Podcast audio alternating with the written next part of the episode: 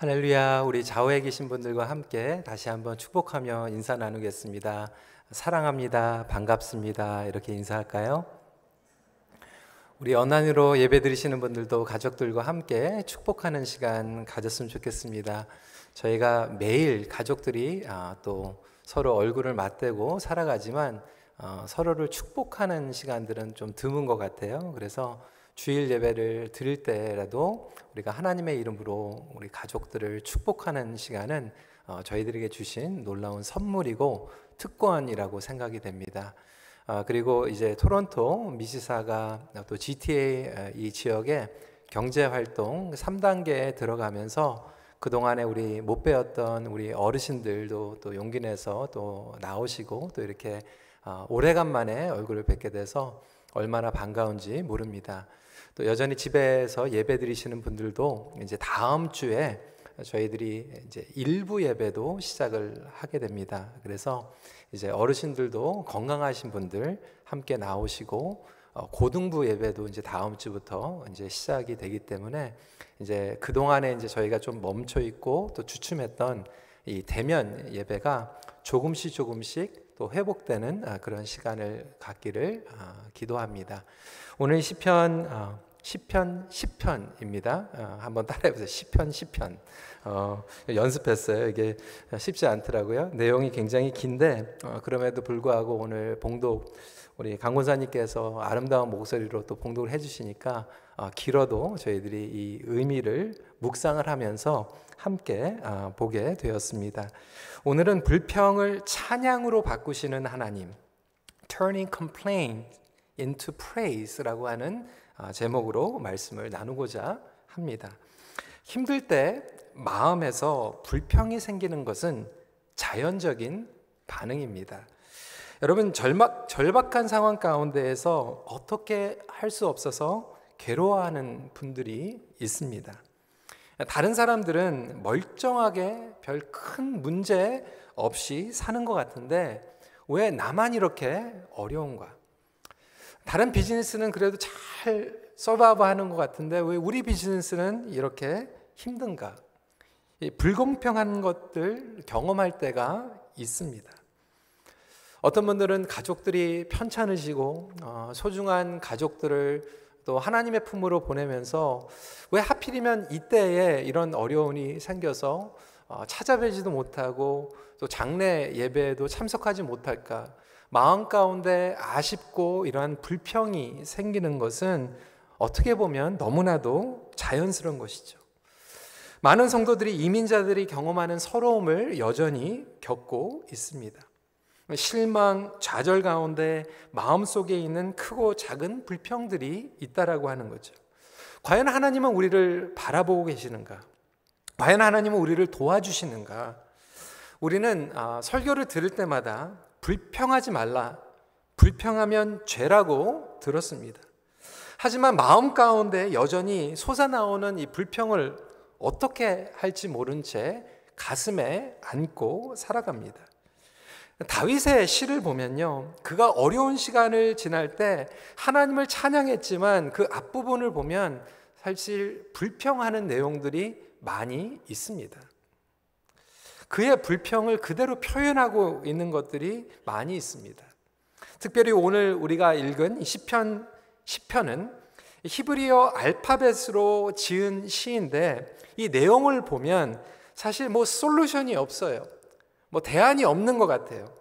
하지만 그 고통과 어려움 가운데에서 정말 하나님 앞에 솔직하게 불평을 하는데 결국 이 말씀을 묵상하다 보면 그 불평이 하나님을 찬양하는 것으로 바뀌게 됩니다. 그렇다면 저와 여러분들의 삶 가운데에서도 마음 가운데 계속 찾아오는 이 불평들 이것을 불평하는 어, 부인하는 것이 아니라 어떻게 하면 이 불평이 하나님 앞에 찬양으로 바뀔 수가 있을까 함께 오늘 말씀을 통해서 살펴보기를 원합니다. 첫 번째로 하나님과 거리가 생기면 그 틈을 불평이 메꿉니다. 이 complain이라고 하는 것은 결국 이 갭, relationship의 갭을 통해서 들어오기 시작하는 거죠. 인생을 살아가다 보면 하나님께서 정말 멀리 계신 것 같은 경험을 할 때가 있어요. 여러분들은 어떠십니까?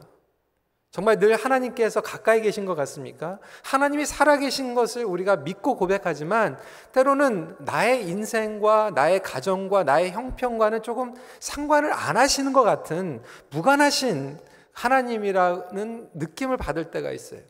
심지어는 정말 성령 충만했던 그리고 하나님의 마음에 합당하다라고 하는 이 다윗조차도 그러한 경험을 하게 됩니다. 1절에 그는 처절하게 고백하고 있어요. 여호와여 어찌하여 멀리 서시며 어찌하여 환난 때에 숨으시나이까? 하나님 너무 멀리 계시지 않습니까? 하나님 왜 숨어 계십니까? 이렇게 불평을 할 수 있다라고 하는 거죠. 여러분 불평을 하는 이유는 사실 간단합니다. 불만족하기 때문에 그렇습니다. 아무리 좋은 것을 줘도 그리고 아무런 좋은 것을 누려도 불평하는 사람들이 있어요. 왜 그렇습니까? 마음에 채워지지 않는 불만족이 있기 때문에 그래요. 그러니까 좋은 남편 만나고 좋은 아내 만나고 자녀가 뭐 속을 이렇게 석이지 않아도 불평하시는 분들이 있어요. 교회 와가지고 예배를 잘 드리는데도 불평하시는 분들이 있어요. 사회적으로 모든 것들을 누리고 다른 사람들이 부러워하는 그러한 삶을 살아가는데도 불평하시는 분들이 있어요. 왜 그럴까요? 하나님께서는 사실 우리에게 하나님께서만 채워주시는 부분과 욕구를 어, 갖도록 창조해 주셨어요. 그걸 렁잉이라고 제가 여러 번 말씀을 드렸습니다. 그런데 하나님께서 채워 주셔야 하는 부분을 하나님으로 말미암아 채워지지 못할 때 아무리 좋은 남편과 아무리 좋은 아내, 아무리 자녀들이 좋다고 해도 그리고 사회적으로 성공을 하고 내가 건강하다고 해도 그것을 하나님께서 채워 주셔야 되는 부분이기 때문에 내가 아무리 그것을 채우려고 해도 불만족스러울 수밖에 없다라고 하는 거죠. 그리고 남편이 채워져야 되는 부분이 있어요. 그리고 아내가 채워져야 될 부분들이 있어요. 그리고 친구, 그리고 교회 공동체가 채워줘야 될 부분들이 있는 거죠. 근데 그것을 채워주지 못할 때 이러한 불만족으로 말미암아 사실 불평이 나옵니다. 문제는 불평이 아니에요. 불평이 나올 때 그리고 불평이 나의 마음 가운데 찾아올 때 어떻게 반응하는가? 어떤 경우는 이 불평이 습관이 돼 버렸어요. 어떤 분들은 그래서 이 불평을 그냥 습관적으로 반응하십니다. 제가 예전에도 한번 말씀을 드렸잖아요. 우리 2세 며느리들이요. 김치 담그는 며느리도 많이 없어요. 근데 우리 교회에 있는 2세 며느리가 정말 어, 김치 만드는 걸 배워가지고 시어머니께 김치를 갖다 드렸어요. 얼마나 감사해요. 대부분 시어머니들 다 김치 만들어가지고 며느리 갖다 주시잖아요. 대견하잖아요. 며느리가 김치를 담가가지고 가져왔어요. 근데 그 시어머니가 그렇게 얘기하는 깍두기는 언제 담궈오니? 불평이 습관이 되는 거죠. 어떤 분들은 이 불평이 공격적으로 정죄하게 됩니다. 그래서 이 complain이 criticism이 되는 거예요. 여러분, 우리 마음에 불편한 것들은 얼마든지 있을 수 있어요. 심지어는 내가 하나님을 믿으면서 내가 하나님께 기대하고 기대하면서 믿으면서 기다렸던 것들이 이루어지지 않을 때 불평이 될 수도 있어요. 다윗도 그렇게 불평을 하고 있어요. 그런데 문제는 그 complain이 criticism으로 하나님을 공격하게 되는 거죠.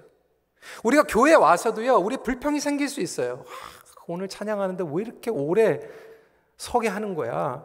아, 힘든데 불평이 나올 수도 있는데 그것이 complain이 criticism이 됐어요. 아, 그 찬양 인도자. 아, 그 찬양 인도하면서 왜 이렇게 오히려서 그래? 사람을 향해서 공격하고 원망하게 되면 결국 그것이 죄가 되는 거죠. 결국 이 불평을 하는데 다윗이 얘기하면서 악인들, 교만한 자들의 특징은 무엇이었습니까? 삶의 불평을 통해서 하나님은 안 계시다. 하나님을 대적하고 하나님을 반항하면서 불신자의 모습으로 살아가게 됩니다.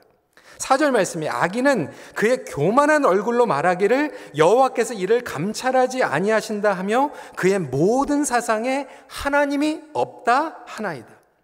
여러분 생각을 해보세요. 하나님이 없는데 왜 목숨 걸고 하나님이 없다라고 자꾸 얘기하고 있습니까? 내면에는 하나님이 없는 게 아니라 하나님을 대적하는 거예요. 하나님께 반항하는 거예요. 여러분 미국과 캐나다에서도요 무신론자라고 얘기하는 사람들 얼마나 많은지 몰라. atheist라고 얘기하는 거. 근데 꼭 무슨 일만 생기면 oh my God 얘기하잖아요. 엄밀히 얘기하면 하나님께 반항하고 대적하는 거죠. 예수 그리스도가 유일한 길입니다. 하나님의 말씀이 우리의 모든 것의 기초입니다. 심지어는 뭐 동성애 문제도 마찬가지고 우리는 하나님의 말씀이 기본입니다. 하나님의 창조 질서가 온전한 질서입니다. 라고 얘기할 때 다른 사상을 가지고 있는 다른 견해가 가지고 있는 것들은 다 포용하면서 기독교에서 진리로 외치는 것들은 포용하지 못하는 것이 사실 기독교가 진리가 아니기 때문에 아니라 그 진리에 대해서 반항하는 거죠. 그러면서 반항하기 때문에 결국은 불평으로 인하여서 순조롭게 모든 것들이 진행이 되면 하나님의 필요 없다라고 얘기합니다. 그리고 어려워지면 하나님이 너무나도 무관심하기 때문에 하나님께 실망했다라고 얘기합니다. 사실 믿는 자들에게도요, 하나님의 약속과 우리 현실 사이에 이 갭이 있을 때 결국은 불평이 생기는 거예요. 그러니까 내가 왜 불평이 자꾸 나오는가 생각하면 그 관계에 갭이 생겼기 때문이에요. 하나님과 나와의 관계, 내가 믿고 있는 말씀과 현실과의 관계에 갭이 생길 때, 여러분, 인간 관계에서도 불평이 계속 나오는 이유는 나의 부부 사이에 그리고 교회에서 내가 마음과 마음에 갭이 생겨 있기 때문에 그 불평이 메꿔지는 거예요. 하나님께서 정말 계시다라면 왜 지금 이 코로나 상황을 해결해 주시지 않을까? 전 세계가 신음하고 있는데 하나님은 무엇을 하고 계시는가? 다른 사람들은 다 잘 살고 있는데 마치 하나님께서 나만 빼놓고 은총을 베푸시는 것 아닌가? 제가 몇 달 전에도 말씀을 드렸지만 지금 이 코로나 사태로 인하여서 제가 결혼 주례를 벌써 세 번을 했거든요. 줌으로. 근데 이 줌으로 결혼 주례를 하니까요. 보통 우리 청년들이 1년 전에 결혼식을 준비를 하거든요. 작년에 이제 다 appointment 하고 부킹 해가지고 기다리면서 웨딩 드레스 맞춰놓고 막 이렇게 했는데 처음에 이제 줌으로 결혼식을 한다 그러니까 이제 신부가 막 눈물이 막 나오는 거죠. 내 친구들은 다 예쁜 드레스 입고 몇 년 전에 다 결혼식을 했는데 왜 나만 이렇게 되는가? 왜 나만 이렇게 어려운가? 원망될 수 있다라고. 하나님께서 나만 잊어버리신 건가? 나에게도 주임 웨딩이 있는데. 근데 시간이 지나면서요, 오히려 하나님께서 채워주시니까 그렇게 마음에 힘들었던 것들이 결혼식 준비를 하면서 그리고 결혼식을 통해서 어, 웃음으로 바뀌더라고요. 그리고 오히려 간증으로 바뀌더라고요. 평생 정말 이렇게 어렵게 결혼했는데 우리 정말 잘 살아보자. 행복하게 살아보자. 정말 하나님을 의지하면서 살아가 보자. 이렇게 바뀌는 커플이 있는가 하면 영원히 그거를 그냥 마음에 품어놓고 하나님 어떻게 그럴 수가 있어요? 그러면서 불평하면서 불만족스럽게 살아갈 수 있다라고 하는 거죠. 신앙생활도 마찬가지예요. 어려운 일들이 찾아오는데 어떤 성도들은 오히려 그 불평을 통해서 하나님께 기도하는 아, 분들이 있는가 하면 어떤 분들은 오히려 그 시간을 통하여서 신앙 공동체를 떠나는 분들도 보게 됩니다. 결국 하나님과의 관계의 거리뿐만이 아니라 인간 관계에서도 이 거리감 때문에 마음에 오는 거리에서 생길 수가 있다라고 하는 거죠. 사역을 하면서도 불평하면서 사역하시는 분들이 있어요. 어떤 분들은 똑 같은 사역을 해도 기쁨으로, 간증으로, 감사함으로 사역을 하시는 분들이 있는가 하면 어떤 분들은 사역을 하면서도 불평하는 거죠. 왜 이번엔 또 이렇게 바뀌었어? 왜 이번엔 저렇게 바뀌는 거예요? 가정에서도 그런 결국은 마음과 마음의 거리가 있기 때문에 그런 불평들이 생기게 되는 것 아닐까요? 내가 상대방을 이해하지 못하기 때문에 그리고 상대방을 정말 바라보지 못하기 때문에 오는 마음의 거리에서 오게 되는 것이죠. 사는 성도 여러분, 여러분들은 과연 어떠한 부분에 지금 불평이 있으십니까? 그 불평이 있는 부분들을 먼저 진단하는 시간들이 필요하다라고 하는 거죠. 두 번째로 하나님을 향해 나올 때 거룩한 불평으로 성화시켜 주십니다. 어, 이건 또 뭔가 불평이면 불평이지 근데 거룩한 불평이 있다는 거예요. holy complaint이 있다라고 하는 거예요. 그러니까 저와 여러분들이 불평을 하는 거는 괜찮은데 그냥 이 불평을 통해서 다른 사람들을 criticize하고 죄를 짓고 습관적인 불평자로 남아 있는 것이 아니라 하나님께서 원하시는 것은 이 불평을 가지고 하나님을 향해서 나갈 때 holy complain으로 sanctify 성화되는 놀라운 역사가 일어나게 됩니다. 중요한 것은 하나님을 향하여 그 불평과 불만족을 가지고 나오는 것이죠. 기도를 통하여. 12절과 13절 말씀입니다. 여호와여 일어나옵소서 하나님이여 손을 드옵소서 가난한 자들을 잊지 마옵소서 어찌하여 악인이 하나님을 멸시하여 그의 마음에 이르기를 주는 감찰하지 아니하리라 하나이까 여전히 다윗은 지금 못마땅해요. 어떻게 하나님 지금 사람들이 지금 하나님이 없다라고 얘기하고 있고 인생이 불공평하고 여전히 어려운 사태에서 벗어나지 못하고 있는데 하나님 뭐 하고 계십니까? 여전히 못마땅한 것 같고 불평을 토로하고 있지만 엄청난 차이점이 일어나는 것은 뭐냐면 여호와를 향해서 불평하고 있다라고 하는 거예요. 여러분 하나님께 가지고 나오지 못하면 그 불평은 죄가 되지만 하나님께 가지고 나오면 그 불평은 거룩한 불평으로 바뀌기 시작한다라고 하는 거예요. 저도요, 목회를 하면서 누가 불평하거나 문제점을 가지고 나올 때 저에게 개인적으로 말씀해 주시면 얼마나 고마운지 몰라요. 제가 몰랐던 부분들이 있거든요. 제가 정말 생각이 짧았던 부분들이 있거든요. 제가 더욱 성장해야 될 부분들이 있거든요. 교회도 마찬가지예요. 어떻게 완벽한 교회가 있습니까? 그래서 오히려 그런 문제점을 가지고 직접 얘기하면 얼마나 고마운지 몰라요. 근데 언제 제가 상처를 받냐면 뒤에서 말하는. 뒤에서 말하고 그게 들어오는 거죠. 그게 들려오면 마음이 얼마나 힘든지 몰라요. 그러니까 우리가 불평이 있더라도 그것을 solution을 주면 얼마나 고마운지요. 서제스천을 주면 얼마나 고마운지 몰라요. 우리의 삶 가운데에서는 holy discontent이라고 하는 거룩한 부담감과 거룩한 불만족이 있을 수 있어요. 아니 예배가 정말 더 뜨겁게 드려주면 좋겠다. 우리 교회가 더 기도를 많이 했으면 좋겠다. 우리 교회가 지금 이 시간에 더 전도에 앞장섰으면 좋겠다. 이것은 거룩한 불평이에요. 그게 잘못된 게 아니에요. 그런데 문제는 이 거룩한 불평이 아니라 영어로는 self-centered rage라고 얘기해요. 이게 뭐냐면 내 중심에 그냥 화풀이 하는 거예요. 내 중심에 화풀이. 내가 원하는 대로 이루어지지 않았을 때, 내 중심으로 진행되지 않았을 때, 상대방은 전혀 고려하지 않은 채 나의 필요, 내가 시원하기 위해서 덤핑해버리는 거예요. 화풀이 해버리는 거예요. 나만 속 시원한 거예요. 아, 시원하다. 바른 말 했으니까 시원하다. 근데 솔루션은 없어. 관계 개선이 일어나지 않고 신앙 공동체의 개선이 일어나지 않는 그러한 불평은 결국 관계를 파괴하는 불평이죠. 성장과 선한 의도가 아니라 그냥 불평을 위한 불평이 됩니다. 근데 거룩한 불평은 무엇인가? 여러분, 하나님도 불평하십니다.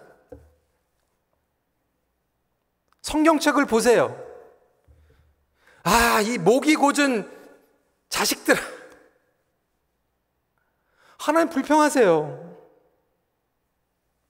성경에는요, 예수님께서 불평하신 것들이 많아요. 그런데 거룩한 불평들이 기록되어 있죠. 여러분, 시편에 많은 시들이 불, 거룩한 불평들을 담고 있어요. 예레미야, 애가, 통곡들이 다 그런 거룩한 불평에 하나님 어디 계십니까? 하나님 언제 기도를 들어 주시겠습니까? 하나님 언제 이 민족을 회복시키겠습니까? 모세, 사라, 한나, 다윗, 믿음의 사람들이 중요한 것은 그 불평을 하나님께 가지고 나왔고 하나님께 가지고 나왔을 때 거룩한 불평으로 성화시키시는 것을 응답받았다라고 하는 거예요. 그 불평의 목적이 다르다라고 하는 거예요. 이 거룩한 불평은 이 불평을 통해서 하나님께 더 기도하고 이 불평을 통해서 우리가 회복되기를 원하는데 악의 불평은 끝끝이 목적이 회복과 다른 사람들을 살리기 위한 목적이 아니라 내 화풀이하고 내 분풀이하고 그냥 내가 가지고 있는 것들을 덤핑해버리는 것으로 끝나기 때문에 그것은 죄라고 얘기하는 거죠. 저는 성도님들에게 불평하지 말라고 얘기하고 싶지 않아요. 그런데 불평하십시오. 잘 하십시오. 거룩하게 불평하는 어떤 분들은 거룩한 불평하니까 그냥 얌전하게 하나님 옆에 있는 집사는 왜 그래요? 정말 싫어요. 그러면서 기도하는 자세로 불평한 게 거룩한 그게 아니죠. 그 사람의 회복을 위해서 기도할 때 하나님 정말 속이 상해요. 어떻게 그럴 수가 있어요? 하지만 하나님 제가 모르는 게 있을 수 있으니까 하나님 축복해 주세요. 더 성장하게 해 주세요.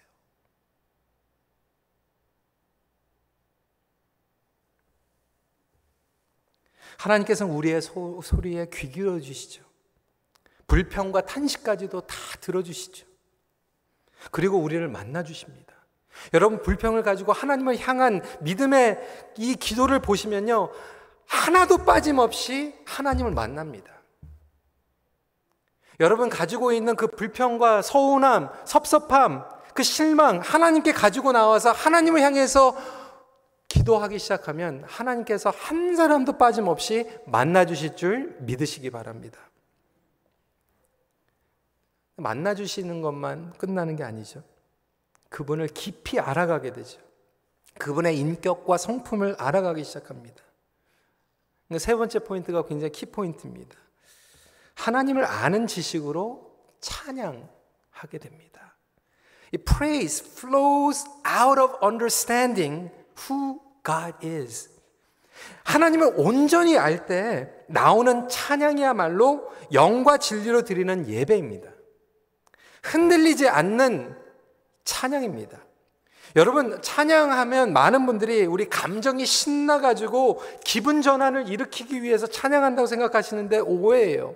어떤 분들은 예배 드리기 전에 마음을 준비하기 위해서 준비 찬송으로 생각하세요.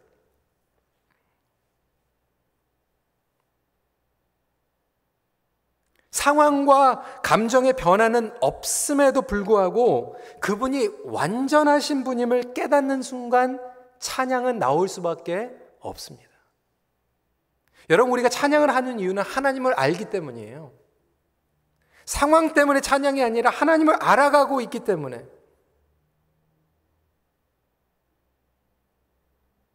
여러분, 우리가 일어서서 찬양할 때 어떤 분들은 굉장히 힘들어 하잖아요.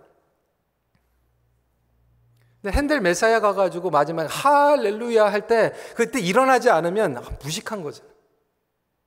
어떻게 그 근데 핸델 메시아 할렐루야 때문에 일어나는 게 아니에요. 하나님을 전능하신 하나님을 찬양하는 곡이 때문에 기립해 가지고 일어나지 않고서는 견딜 수 없는 그 하나님의 영광과 하나님의 무게 때문에 우리가 일어나는 거거든요.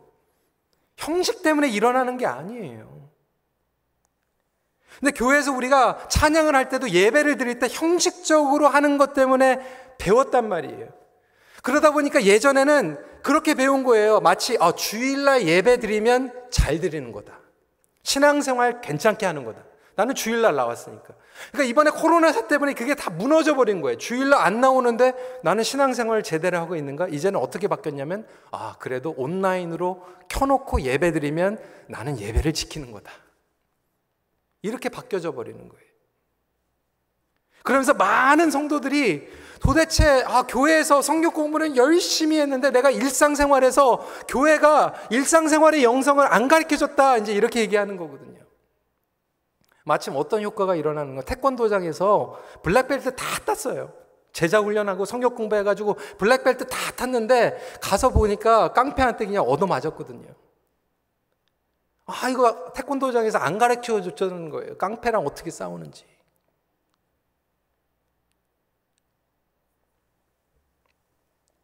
그러다 보니까 우리가 어려운 사건과 어려운 상황에 왔을 때 그냥 불평이 찾아오는데 이 불평을 가지고 어떻게 할지 모르는 거예요. 안 가르쳐 줬다. 나는 모른다. 어떻게 해야 될지 모르겠다.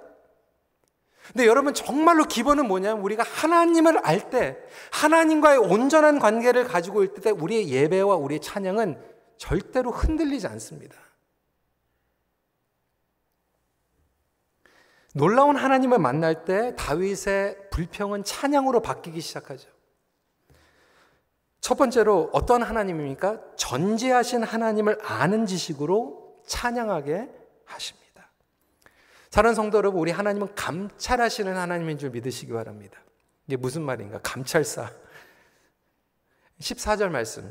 주께서는 보셨나이다. 주는 재앙과 원한을 감찰하시고 주의 손으로 갚으려 하시오니 외로운 자가 주를 의지하나이다. 주는 벌써부터 고아를 도우시는 이신이다.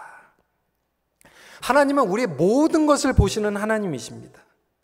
몰라서가 아니고 멀리 계셔서가 아니라 모든 것들을 다 알고 계세요. 아르터 핑크는 내 하나님을 알라라고 하는 책에서 이렇게 얘기하고 있습니다. 하나님은 전지하시다. 그분은 모든 것을 아신다.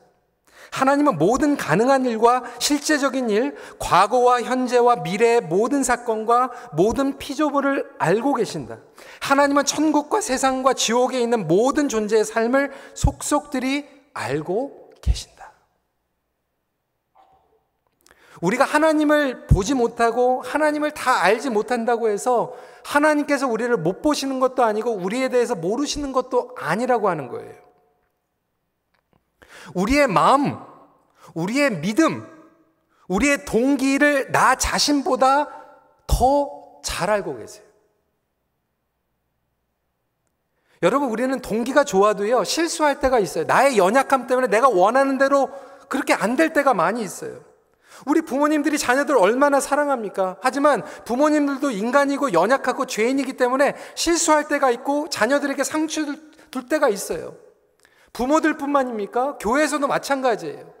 우리가 정말로 좋은 것들을 원하지만 때로는 우리가 연약하고 부족하기 때문에 실수할 수 있고 상처, 상처를 줄 때도 있어요. 안 좋은 결과가 나올 수도 있어요. 그런데 온전하게 하나님을 믿는다라고 하는 것은 무엇입니까? 하나님께서 우리를 감찰하고 계시다라고 하는 것을 믿는 거예요. 하나님 아시죠? 하나님 저를 이해하시죠? 이것이 우리에게 두 가지 반응을 줍니다. 어떤 분들에게는 그 사실이 그 진리가 엄청난 위로로 찾아오실 것이고 어떤 분들에게는 그것이 엄청난 거부감으로 찾아올 거예요.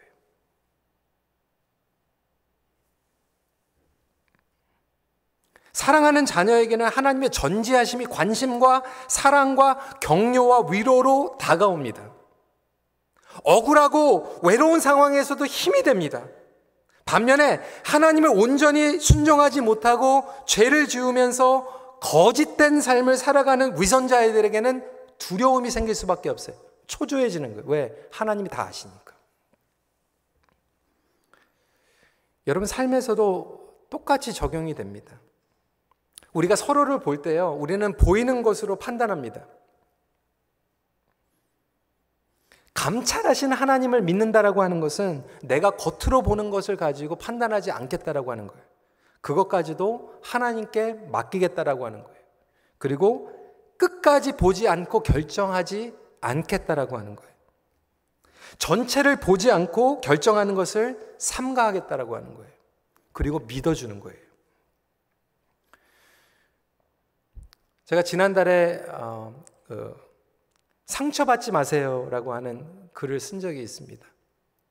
가스퍼 콜레이션에서 나오는 그 글을 읽어보니까요. 타픽이 이래요. Don't let Corona divide your church.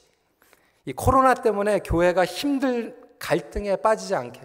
그게 뭐냐면 교회 안에서 믿음의 측도를 보이는 걸로 하기 시작한다는 거예요. 누가 나왔나? 나오면 믿음이 좋고, 나오지 않으면 믿음이 안 좋고.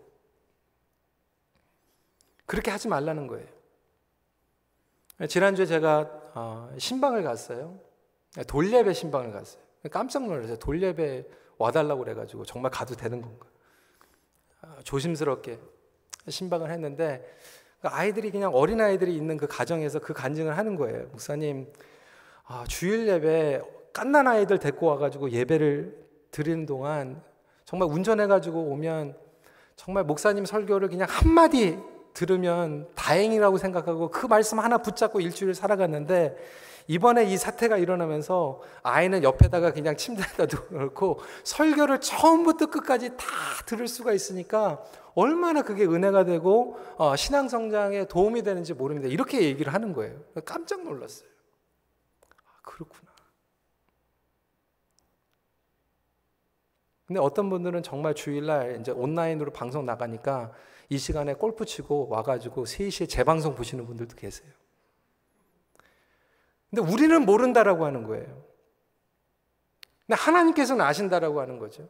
그러니까 우리는 모르기 때문에 우리는 그것을 그냥 인내하고 그냥 하나님께 맡기는 거지만 하나님께서 감찰하시고 전체를 보신다라고 하는 거예요. 그렇기 때문에 우리는 조심해야 된다라고 하는 거예요. 죄송하지만 우리 가족 얘기를 하겠습니다. 몇 년 전에 어, 우리 장인어른께서 몸이 조금 불편하셔서 병원에 가셨어요. 식구들이 모여서 같이 기도하면서 근데 식구들이 그런 얘기를 한 거예요. 우리 필요한 게 있으면 아, 그냥 미안하다고 얘기하지 말고 아, 얘기 안 하는 거 하지 말고 조금이라도 필요한 게 있으면 다 얘기하자. 그리고 혹시 얘기를 못해서 마음에 어, 조금 어 그런 질문이 생기면 그렇게 생각하지 말고 let's give benefit of doubt. 무슨 이유가 있겠지라고 생각하자. 그리고 최선을 다하자. 저는 그 시간을 통해서 얼마나 어, 도움이 됐는지 몰라요. 가족들 간에 어려운 일이 생겼을 때 최선을 다하자. 근데 최선을 다하는데도 혹시 내가 생각했던 거와 다르게 기대치가 다를 때는 let's give benefit of doubt. 여러분 가족들 가운데서도 불평이 일어나는 이유가 왜 그렇습니까? 마음과 마음의 거리가 생겼을 때 그렇게 생기는데요. 정말 가깝고 믿으면요. 내가 생각한 그 기대치와 달라도요. 그냥 이해가 돼요. 그리고 믿어줘요. 아, 그러면 그렇지. 이유가 있을 거예요. 그런데 이 마음과 마음과 그 관계 거리가 생기면요. 아무리 라이팅을 해줘, 해줘도요. 불평이 나와요. 결국 우리가 하나님께 불평을 하면서 거룩한 불평이 되지 못하는 것은 하나님을 신뢰하지 못하기 때문이에요. 내가 교회 와가지고 계속 불평이 생기는 것은 교회를 신뢰하지 못하기 때문이고 집에서 계속 불평이 일어나는 것은 가정에 있는 가족들을 신뢰하지 못하기 때문이라는 거죠.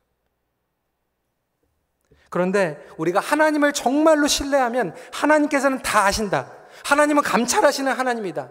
내가 나를 아는 것보다 하나님은 나를 더 잘 알고 계시다라고 생각하면 오히려 그 불평이 찬양으로 바뀌기 시작합니다. 히브리서 4장 13절입니다. 지으신 것이 하나도 그 앞에 나타나지 않음이 없고 우리의 결산을 받으실 이의 눈앞에 만물이 벌거벗은 것 같이 드러나느니라. 그래서 악인들은요, 하나님이 안 계시면 하고 바라는 거예요. 너무 무서워서, 감당할 수가 없어서. 두 번째로 어떠한 지식입니까?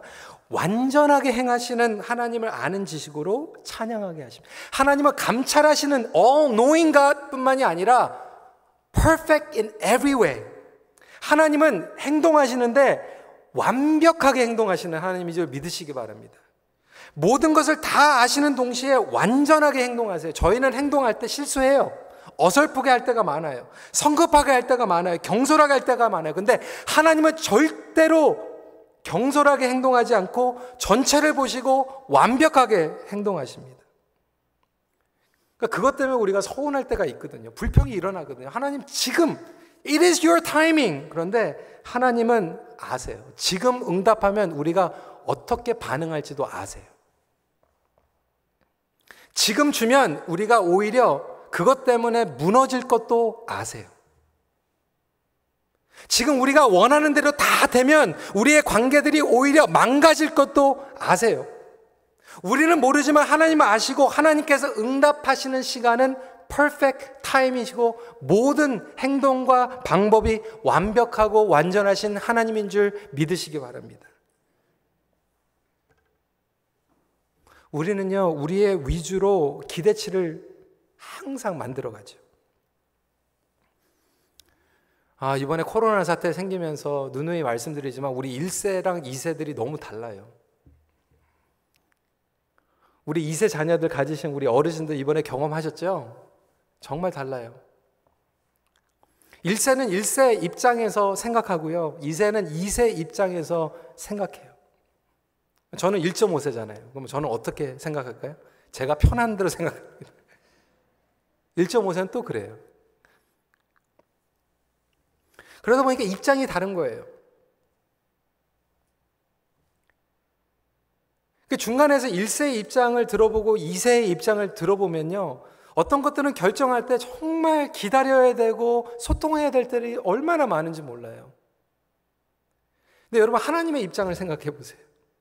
하나님은요, 여러분들의 입장 다 알고 계세요. 여러분들이 아는 것보다 더 잘 알고 계세요. 그래서 하나님께서 그 모든 것들을 행동에 옮기실 때는 완전하게, 완벽하게 행동하십니다. 그래서 하나님을 완벽하다라고 하는 것을 알 때, 지금 상황은 안 바뀌었는데 더 기다리라고 말씀하시는데 이 불평이 하나님을 알아가다 보니까 찬양으로 그냥 바뀌어버리는 거예요. 17절 18절입니다. 여호와여 주는 겸손한 자의 소원을 들었사오니 이들의 마음을 준비하시며 귀를 기울여 들으시고 고아와 압제당하는 자를 위하여 심판하사 세상에 속한 자가 다시는 위협하지 못하게 하시리다. 하나님, 하나님은 반드시 약자의 입장에서 생각하시고 그들의 기도를 들어주시죠. 하나님, 우리의 억울한 기도를 들어주시죠. 솔루션을 다 가지고 있지 못할 수도 있습니다. 우리는 죽을 때까지, 삶을 마감할 때까지 그분의 뜻을 다 알지 못합니다. 그리고 영원히 삶에 해결되지 않은 문제들과 질문들도 있을 것입니다. 하지만 그것을 인정하면서 하나님께 향하는 그 자체가 신앙입니다. 하나님께서 우리의 마음의 생각과 의도를 모두 아신다라고 하는 것. 그리고 의인의 간구를 절대로 외면하지 않으신다라고 하는 것. 그리고 무언가, 그리고 모든 게 잘못된 것으로 보이는 경우에도 불평으로 인생을 끝나는 것이 아니라 하나님을 향해서 찬양으로 인생을 마무리하겠다라고 하는 믿음과 자세로 나아갈 수 있는 저와 여러분들이 되시길 주님의 이름으로 축원합니다. 여러분 무엇이 그렇게 불평이 나오세요? 가정에서 자녀들 보면서 무엇이 그렇게 불평이? 교회 정말 이 시간 가운데 나왔을 때 뭐가 그렇게 불평이에요? 인생을 살아가면서 하나님께서 우리에게 생명을 주셔가지고 내가 일할 수 있는데 지금 일하지 못하고 가족들하고 시간이 보낼 수 있으면 그 가운데서도 찬양할 것들이 얼마나 많아요. 무엇 때문에 그냥 불평만 하다가 살아가겠습니까? 문제가 해결되지 않을지라도 그것을 가지고 하나님 앞에 나올 때 하나님을 알아가게 되고 하나님께서 우리를 만나 주실 것이고 하나님은 내가 너를 안다. 네가 너를 아는 것보다 나는 너를 더 잘 알아. 그리고 내가 응답해 주는 거는 네가 원하는 것보다 더 완벽하게 응답해 줄 거야라고 말씀하신다라면 어떻게 찬양할 수밖에 저는 이 말씀을 마치면서 여러분 최근에 뭐 흑인들 Black Lives Matter 이런 운동도 많이 봤지만 저는 지난주에 미국의 존 루이스 하원 의원 그 장례식을 보면서 정말 얼마나 영광스러운 장례식을 하나님 앞에 예배로 드렸는지 미국의 한 침례교회에서 예배를 드렸어요. 여러분 그는요 정말로 미국에서 불공평한 흑인들을 억압하는 그곳에서 살았고요. 정말 그것이 한이 맺혀가지고 과거에 말틴 루터 킹 주니어 목사님과 함께 인권 운동을 했던 사람이었어요. 그 당시에 여러분 흑인들의 그 고통 말로 다 알 수 없을 거예요. 그런데 그들은요 그 고통을 가지고 어떻게 했죠? 그 불평을 가지고 어떻게 했죠? 하나님께 나왔어요. 하나님께 예배 드렸어요. 하나님께 찬양했어요. 여러분 우리 흑인들 교회 가면요 그 찬양이 얼마나 파워풀한지 알아요? 소울풀하다고 그래요. 소울풀. 그들이 불평을 가지고 살아갈 수 없었지만 그 억울한 불평을 가지고 하나님께 쏟아 놓았을 때 하나님을 향했을 때 우리가 드릴 수 없는 놀라운 소울풀한 찬양이 되었습니다. 저는 저와 여러분들의 가정에 이러한 찬양들이 나오길 간절히 기도합니다.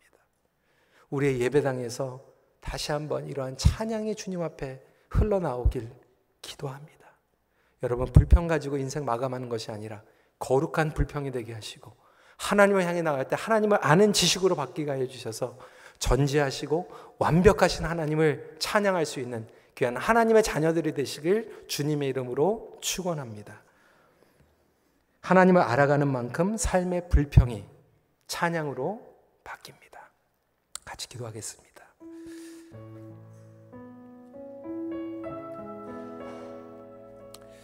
우리가 오늘 말씀을 붙잡고 나아가면서요, 여러분, 저는 여러분들에게 불평하지 말라고 그렇게 말씀 안 드릴 거예요. 왜? 성경에 믿음의 조상들이 불평했어요.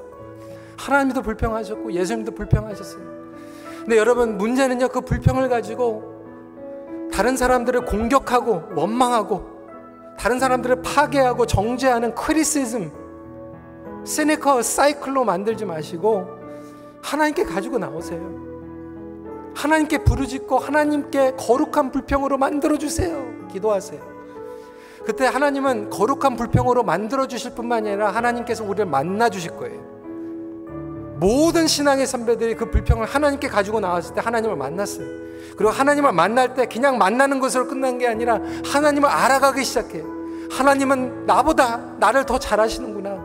하나님은 이 상황에서 최고의 방법을 더 알고 계시는구나. 그래서 최고의 시간, 최고의 방법으로 기다리고 계시는구나.